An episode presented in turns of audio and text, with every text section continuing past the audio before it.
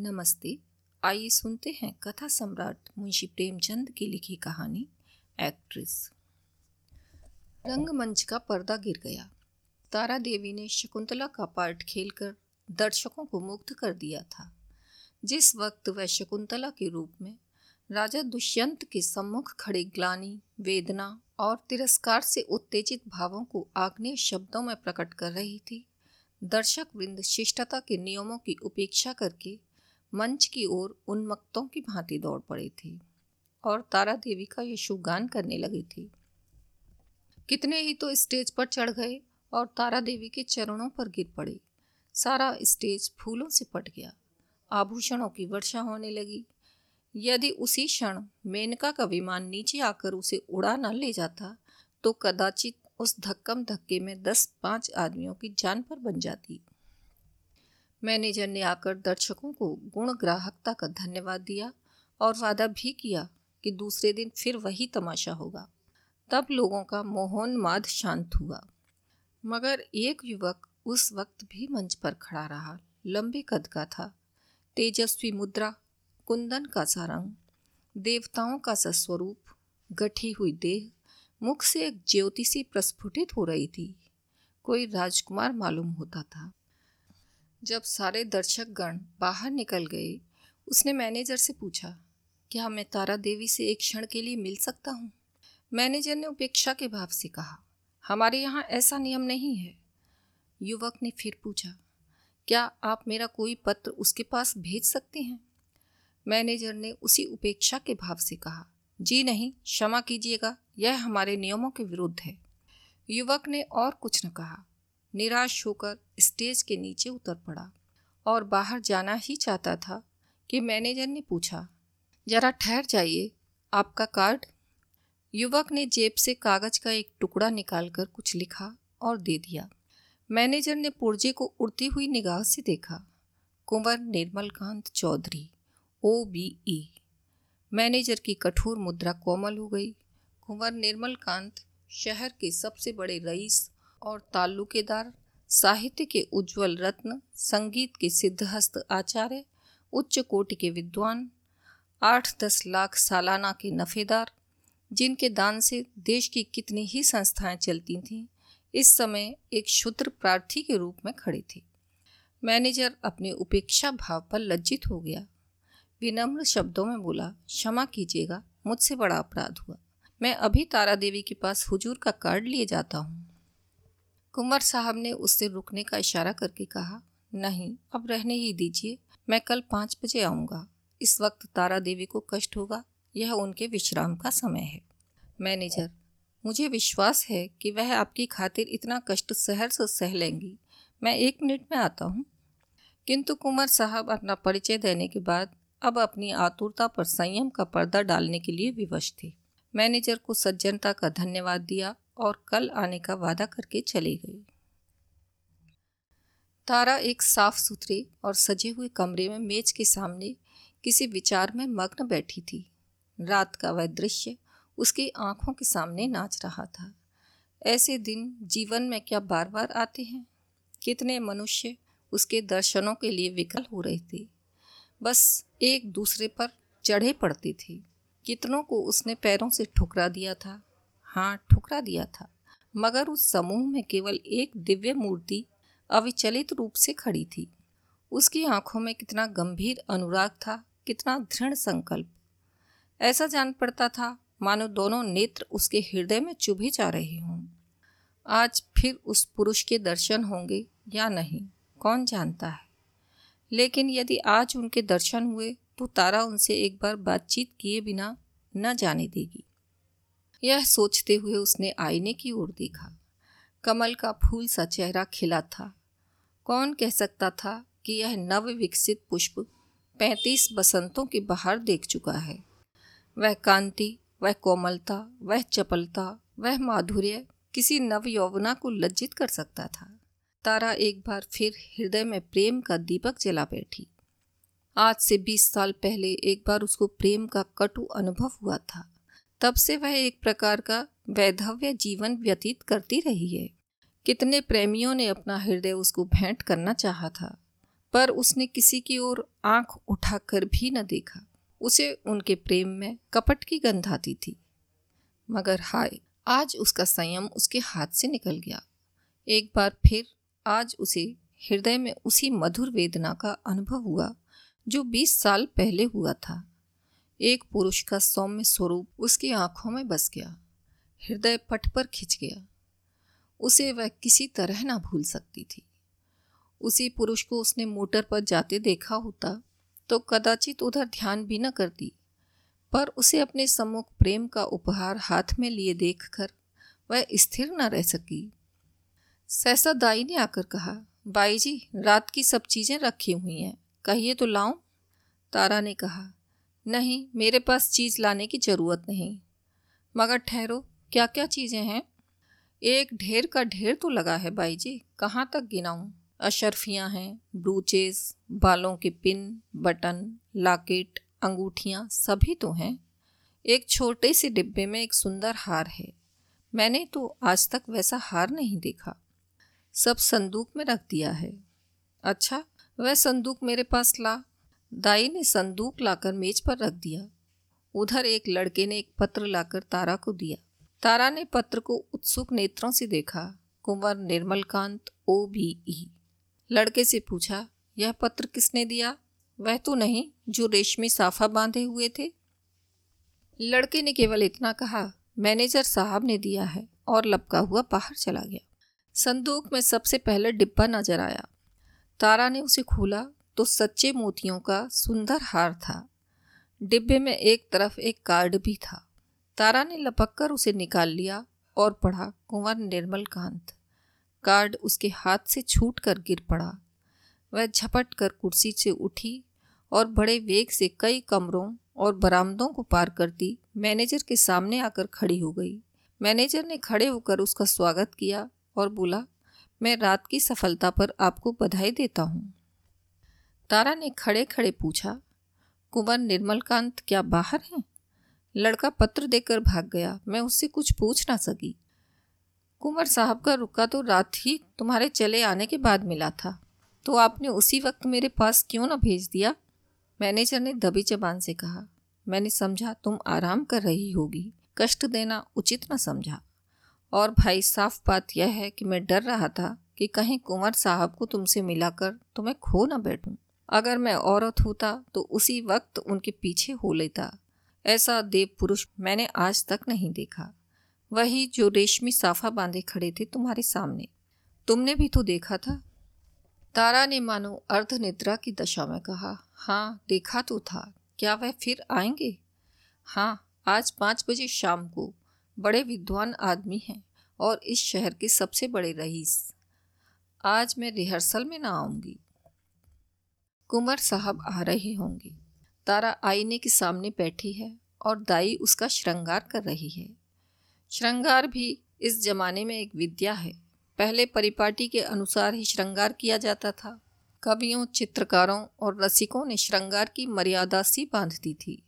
आँखों के लिए काजल लाजमी था, हाथों के लिए मेहंदी, पाँव के लिए महावर एक एक अंग एक एक आभूषण के लिए निर्दिष्ट था।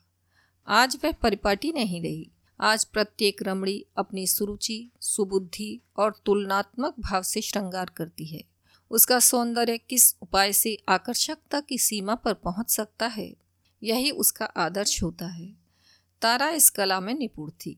वह पंद्रह साल से इस कंपनी में थी और यह समस्त जीवन उसने पुरुषों के हृदय से खेलने में व्यतीत किया था। किस चितवन से, किस मुस्कान से, किस अंगड़ाई से किस तरह केशों के बिखेर देने से दिलों का कत्ले आम हो जाता है, इस कला में कौन उससे बढ़कर हो सकता था? आज उसने चुन चुनकर आजमाए हुए तीर तरकस से निकाले और जब अपने अस्त्रों से सजकर वह दीवान खाने में आई तो जान पड़ा, मानो संसार का सारा माधुर्य उसकी बलाएँ ले रहा है। वह मेज के पास खड़ी होकर कुंवर साहब का कार्ड देख रही थी। उसके कान मोटर की आवाज़ की ओर लगे हुए थे। वह चाहती थी कि कुंवर साहब इसी वक्त आ जाएँ और उसे इसी अंदाज से खड़े देखें। इसी अंदाज से वह उसके अंग प्रत्यंगों की पूर्ण छवि देख सकती थी। उसने अपनी श्रृंगार कला से काल पर विजय पाली थी। कौन कह सकता था कि यह चंचल नवयौवना उस अवस्था को पहुँच चुकी है जब हृदय को शांति की इच्छा होती है। वह किसी आश्रय के लिए आतुर हो उठता है। और उसका अभिमान नम्रता के आगे सिर झुका देता है। तारा देवी को बहुत इंतज़ार न करना पड़ा। कुंवर साहब शायद मिलने के लिए उससे भी अधिक उत्सुक थे। दस ही मिनट के बाद उनकी मोटर की आवाज़ आई। तारा संभल गई। एक क्षण में कुंवर साहब ने कमरे में प्रवेश किया। तारा शिष्टाचार के नाते हाथ मिलाना भी भूल गई। प्रौढ़ावस्था में भी प्रेम की उद्विग्नता और असावधानी कुछ कम नहीं होती। वह किसी सलज्जा युवती की भांति सिर झुकाए खड़ी रही। कुंवर साहब की निगाह आते ही उसकी गर्दन पर पड़ी। वह मोतियों का हार जो उन्होंने रात को भेंट किया था चमक रहा था। कुंवर साहब को इतना आनंद और कभी न हुआ। उन्हें एक क्षण के लिए ऐसा जान पड़ा, मानो उनके जीवन की सारी अभिलाषा पूरी हो गई। बोले, मैंने आपको आज इतने सवेरे कष्ट दिया, क्षमा कीजिएगा। यह तो आपके आराम का समय होगा। तारा ने सिर से खिसकती हुई साड़ी को संभाल कर कहा, इससे ज़्यादा आराम और क्या हो सकता था कि आपके दर्शन हुए? मैं इस उपहार के लिए और क्या आपको मनो धन्यवाद देती हूँ? अब तो कभी कभी मुलाकात होती रहेगी। निर्मल कांत ने मुस्कुराकर कहा कभी कभी नहीं, रोज़। आप चाहे मुझसे मिलना पसंद ना करें, पर एक बार इस ड्योढ़ी पर सिर को झुका ही जाऊँगा। तारा ने भी मुस्कुराकर उत्तर दिया। उसी वक्त तक जब तक कि मनोरंजन की कोई नई वस्तु नज़र न आ जाए, क्यों? मेरे लिए यह मनोरंजन का विषय नहीं, ज़िंदगी और मौत का सवाल है। हाँ तुम इसे विनोद समझ सकती हो, मगर मुझे कोई परवाह नहीं। तुम्हारे मनोरंजन के लिए यदि मेरे प्राण भी निकल जाएँ तो मैं अपना जीवन सफल समझूँगा। दोनों तरफ़ से इस प्रीति को निभाने के वादे हुए, फिर दोनों ने नाश्ता किया। और कल भोज का न्योता देकर कुंवर साहब विदा हुए। एक महीना गुजर गया। कुंवर साहब दिन में कई कई बार आते, उन्हें एक क्षण का वियोग भी अस्या था। कभी दोनों बजरे पर दरिया की सैर करते, कभी हरी हरी घास पर पार्कों में बैठे बातें करते, कभी गाना बजाना होता, नित्य नए प्रोग्राम बनते। सारे शहर में मशहूर था कि ताराबाई ने कुंवर साहब को फांस लिया और दोनों हाथों से संपत्ति लूट रही है। पर तारा के लिए कुंवर साहब का प्रेम ही एक ऐसी संपत्ति थी, जिसके सामने दुनिया भर की दौलत हेय थी। उन्हें अपने सामने देखकर उसे किसी वस्तु की इच्छा ही न होती थी। मगर एक महीने तक इस प्रेम के बाज़ार में घूमने पर भी तारा को वह वस्तु न मिली, जिसके लिए उसकी आत्मा लोलुप हो रही थी। वह कुंवर साहब से प्रेम की, अपार और अतुल प्रेम की, सच्चे और निष्कपट प्रेम की बातें रोज सुनती थी। पर उसमें विवाह का शब्द न आने पाता था। मानो प्यासे को बाज़ार में पानी छोड़कर और सब कुछ मिलता हो। ऐसे प्यासे को पानी के सिवा और किस चीज़ से तृप्ति हो सकती है? प्यास बुझाने के बाद संभव है और चीज़ों की तरफ़ भी उसकी रुचि हो, पर प्यासे के लिए तो पानी सबसे मूल्यवान पदार्थ है। वह जानती थी कि कुंवर साहब उसके इशारे पर प्राण तक दे देंगे, लेकिन विवाह की बात क्यों उनकी जबान से नहीं निकलती? क्या इस विषय का कोई पत्र लिखकर अपना आशय कह देना संभव था? फिर क्या वह उसको केवल विनोद की वस्तु बनाकर रखना चाहते हैं? यह अपमान उससे न सहा जाएगा। कुंवर के एक इशारे पर वह आग में कूद सकती थी, पर यह अपमान उसके लिए अस्या था।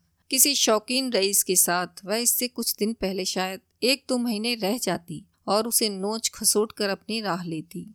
किंतु प्रेम का बदला प्रेम है। कुंवर साहब के साथ वह यह निर्लज जीवन न व्यतीत कर सकती थी। उधर कुंवर साहब के भाई बंद भी गाफिल न थे। वे किसी भांति उन्हें ताराबाई के पंजे से छुड़ाना चाहती थी। कहीं कुंवर साहब का विवाह ठीक कर देना ही एक ऐसा उपाय था, जिससे सफल होने की आशा थी, और यही उन लोगों ने किया। उन्हें यह भय तो न था कि कुंवर साहब इस एक्ट्रेस से विवाह करेंगे। हाँ यह भय अवश्य था कहीं रियासत का कोई हिस्सा उसके नाम न कर दें, या उसके आने वाले बच्चों को रियासत का मालिक बना दें। कुंवर साहब पर चारों ओर से दबाव पड़ने लगी। यहाँ तक कि यूरोपियन अधिकारियों ने भी उन्हें विवाह कर लेने की सलाह दी। उस दिन संध्या समय कुंवर साहब ने ताराबाई के पास जाकर कहा, तारा, देखो, तुमसे एक बात कहता हूँ, इनकार न करना। तारा का हृदय उछलने लगा। बोली, कहिए, क्या बात है? ऐसी कौन सी वस्तु है जिसे आपकी भेंट करके मैं अपने को धन्य समझूं? बात मुँह से निकलने की देर थी। तारा ने स्वीकार कर लिया और हर्षोन्माद की दशा में रोती हुई कुंवर साहब के पैरों पर गिर पड़ी। एक क्षण के बाद तारा ने कहा, मैं तो निराश हो चली थी। आपने बड़ी लंबी परीक्षा ली। कुंवर साहब ने जवान दांतों तले दबाई, मानो कोई अनुचित बात सुन ली हो। यह बात नहीं है तारा। अगर मुझे विश्वास होता कि तुम मेरी याचना स्वीकार कर लोगी तो कदाचित पहले ही दिन मैंने भिक्षा के लिए हाथ फैलाया होता। पर मैं अपने को तुम्हारे योग्य नहीं पाता था। तुम सद्गुणों की खान हो, और मैं मैं जो कुछ हूँ वह तुम जानती ही हो। मैंने निश्चय कर लिया था कि उम्र भर तुम्हारी उपासना करता रहूँगा। शायद कभी प्रसन्न होकर तुम मुझे बिना मांगे ही वरदान दे दो। बस यही मेरी अभिलाषा थी। मुझमें अगर कोई गुण है तो यही कि मैं तुमसे प्रेम करता हूँ और अपनी क्षुद्रता पर लज्जित हो जाता हूँ। तुम मेरे लिए सांसारिक नहीं, स्वर्गीय हो। मुझे आश्चर्य यही है कि इस समय मैं मारे खुशी के पागल क्यों नहीं हो जाता? कुंवर साहब देर तक अपने दिल की बातें कहते रहे। उनकी वाणी कभी इतनी प्रगल्भ ना हुई थी। तारा सिर झुकाए सुनती रही थी। पर आनंद की जगह उसके मुख पर एक प्रकार का क्षोभ लज्जा से मिला हुआ अंकित हो रहा था। यह पुरुष इतना सरल हृदय, इतना निष्कपट है, इतना विनीत, इतना उदार। सहसा कुंवर साहब ने पूछा तो मेरे भाग्य किस दिन उदय होंगे तारा? दया करके बहुत दिनों के लिए न टालना। तारा ने कुंवर साहब की सरलता से परास्त होकर चिंतित स्वर में कहा, कानून का क्या कीजिएगा? कुंवर साहब ने तत्परता से उत्तर दिया, इस विषय में तुम निश्चिंत रहो तारा। मैंने वकीलों से पूछ लिया है, एक कानून ऐसा है, जिसके अनुसार हम और तुम एक प्रेम सूत्र में बंध सकते हैं। उसे सिविल मैरिज कहते हैं। बस, आज ही के दिन वह शुभ मुहूर्त आएगा। क्यों? तारा सिर झुकाए रही, बोल न सकी। मैं प्रातःकाल आ जाऊँगा, तैयार रहना। तारा सिर झुकाए रही, मुँह से एक शब्द न निकला। कुंवर साहब चले गए, पर तारा वहीं मूर्ति की भांति बैठी रही। पुरुषों के हृदय से क्रीड़ा करने वाली चतुर नारी क्यों इतनी विमूढ़ हो गई है? विवाह का एक दिन और बाकी है। तारा को चारों ओर से बधाइयाँ मिल रही हैं। थिएटर के सभी पुरुषों ने अपनी सामर्थ्य के अनुसार उसे अच्छे अच्छे उपहार दिए हैं। कुंवर साहब ने भी आभूषणों से सजा हुआ एक सिंगारदान भेंट किया है। उनके दो चार अंतरंग मित्रों ने भांति भांति के सौगात भेजे हैं। पर तारा के सुंदर मुख पर हर्ष की रेखा भी नज़र नहीं आती। वह क्षुब्ध और उदास है। उसके मन में चार दिनों से निरंतर यही प्रश्न उठ रहा है, क्या कुंवर के साथ विश्वासघात करे? जिस प्रेम के देवता ने उसके लिए अपने कुल मर्यादा को तिलांजलि दे दी, अपने बंधुजनों से नाता तोड़ा, जिसका हृदय हिम कण के समान निष्कलंक है, पर्वत के समान विशाल, उसी से कपट करे? नहीं। वह इतनी नीचता नहीं कर सकती। अपने जीवन में उसने कितने युवकों से प्रेम का अभिनय किया था। कितने ही प्रेम के मतवालों को वह सब्ज बाग दिखा चुकी थी। पर कभी उसके मन में ऐसी दुविधा न हुई थी। कभी उसके हृदय ने उसका तिरस्कार न किया था। क्या इसका कारण इसके सिवा कुछ और था कि ऐसा अनुराग उसे और कहीं न मिला था? क्या वह कुंवर साहब का जीवन सुखी बना सकती है? हाँ अवश्य। इस विषय में उसे लेश मात्र भी संदेह नहीं था। भक्ति के लिए ऐसी कौन सी वस्तु है जो असाध्य हो? पर क्या वह प्रकृति को धोखा दे सकती है? ढलते हुए सूर्य में मध्यान्ह का सा प्रकाश हो सकता है? असंभव। वह स्फूर्ति, वह चपलता, वह विनोद, वह सरल छवि, वह तलीनता, वह त्याग, वह आत्मविश्वास, वह कहाँ से लाएगी, जिसके सम्मिश्रण को यौवन कहते हैं? नहीं। वह कितना ही चाहे, पर कुंवर साहब के जीवन को सुखी नहीं बना सकती। बूढ़ा बैल कभी जवान बछड़ों के साथ नहीं चल सकता। हाय, उसने यह नौबत ही क्यों आने दी? उसने क्यों कृत्रिम साधनों से, बनावटी सिंगार से कुंवर को धोखे में डाला? अब इतना सब कुछ हो जाने पर किस मुँह से कहेगी कि मैं रंगी हुई गुड़िया हूँ? जवानी मुझसे कब की विदा हो चुकी? अब केवल उसका पद चिन्ह रह गया है। रात के बारह बज गई थी। तारा मेज के सामने इन्हीं चिंताओं में मग्न बैठी हुई थी। मेज पर उपहारों के ढेर लगे हुए थे, पर वह किसी चीज़ की ओर आँख उठाकर भी न देखती थी। अभी चार दिन पहले वह इन्हीं चीज़ों पर प्राण देती थी। उसे हमेशा ऐसी चीज़ों की तलाश रहती थी जो काल के चिन्हों को मिटा सकें, पर अब उन्हीं चीज़ों से उसे घृणा हो रही है। प्रेम सत्य है और सत्य और मिथ्या दोनों एक साथ नहीं रह सकती। तारा ने सोचा, क्यों न यहाँ से कहीं भाग जाए। किसी ऐसी जगह चली जाए जहाँ कोई उसे जानता ना हो। कुछ दिनों के बाद जब कुंवर का विवाह हो जाए तो वह फिर आकर उनसे मिले और यह सारा वृतांत उनसे कह सुनाए। इस समय कुंवर पर वज्रपात सा होगा। हाय, न जाने उनकी क्या दशा होगी। पर इसके लिए, उसके सिवा और कोई मार्ग नहीं है। अब उनके दिन रो रो कर कटेंगे, लेकिन उसे कितना ही दुख क्यों ना हो। वह अपने प्रियतम के साथ छल नहीं कर सकती। उसके लिए इस स्वर्गीय प्रेम की स्मृति, इसकी वेदना ही बहुत है। इससे अधिक उसका अधिकार नहीं। दाई ने आकर कहा, बाई जी, चलिए, कुछ थोड़ा सा भोजन कर लीजिए, अब तो बारह बज गए। तारा ने कहा, नहीं, जरा भी भूख नहीं है, तुम जाकर खा लो। दाई, देखिए, मुझे भूल न जाइएगा। मैं भी आपके साथ चलूँगी। तारा अच्छे अच्छे कपड़े बनवा रखे हैं ना? दाई, अरे बाई जी, मुझे अच्छे कपड़े लेकर क्या करना है? आप अपना कोई उतारा दे दीजिएगा। दाई चली गई। तारा ने घड़ी की ओर देखा। सचमुच बारह बज गए थे। केवल छह घंटे और हैं। प्रातःकाल कुंवर साहब उसे विवाह मंदिर में ले जाने के लिए आ जाएँगे।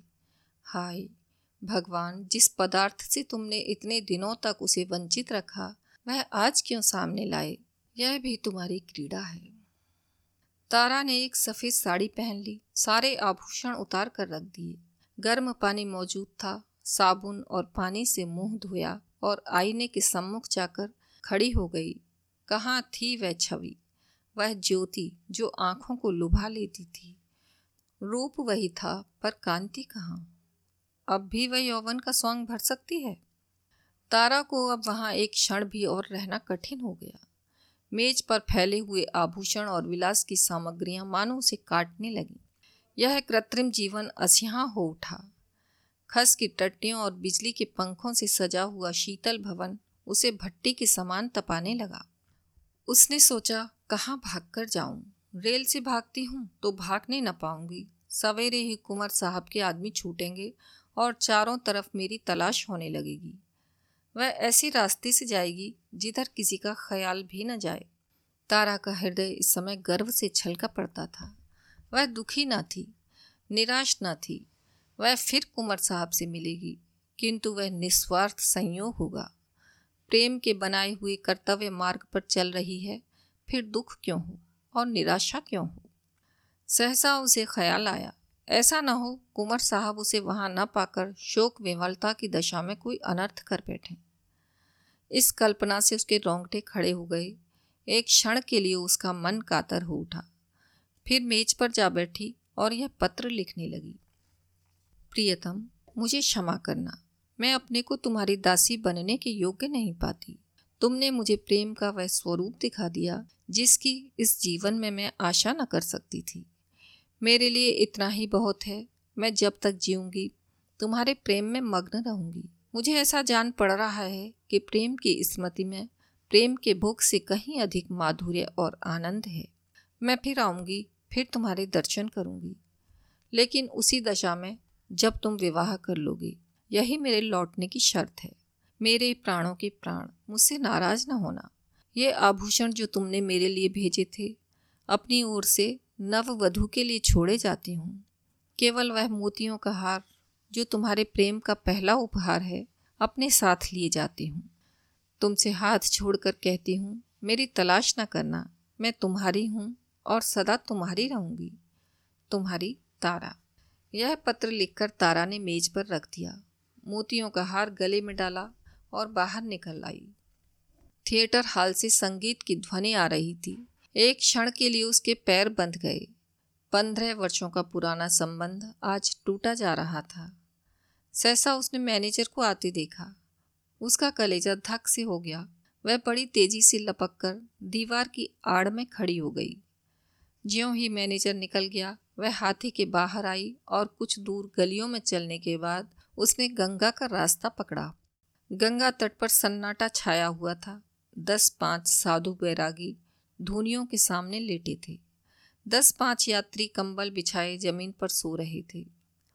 गंगा किसी विशाल सर्प की भांति रेंगती चली जाती थी। एक छोटी सी नौका किनारे पर लगी हुई थी। मल्लाह नौका में बैठा हुआ था। तारा ने मल्लाह को पुकारा, ओ माझी, उस पार नाव ले चलेगा? माझी ने जवाब दिया, इतनी रात गए नाव न जाई। मगर दूनी मजदूरी की बात सुनकर डांड उठाया और नाव को खोलता हुआ बोला, सरकार, उस पार कहाँ गए हैं? उस पार एक गाँव में जाना है। मुदा इतनी रात गए कौनों सवारी शिकारी ना मिली। कोई हरज नहीं, तुम मुझे बस उस पार पहुँचा दो। मांझी ने नाव खोल दी, तारा उस पर जा बैठी और नौका मंद गति से चलने लगी। मानो जीव स्वप्न साम्राज्य में विचर रहा हो। इसी समय एकादशी का चाँद पृथ्वी से उस पार अपने उज्जवल नौका खेता हुआ निकला और व्योम सागर को पार करने लगा। अभी आप सुन रहे थे प्रेमचंद की लिखी कहानी, एक्ट्रेस। आशा है आपको यह कहानी पसंद आई होगी। आप स्पॉटिफाई गूगल पॉडकास्ट या जिस किसी भी प्लेटफार्म पर हमें सुन रहे हैं, कृपया वहाँ फॉलो करें और इसे अपने साथियों के साथ शेयर करें। धन्यवाद।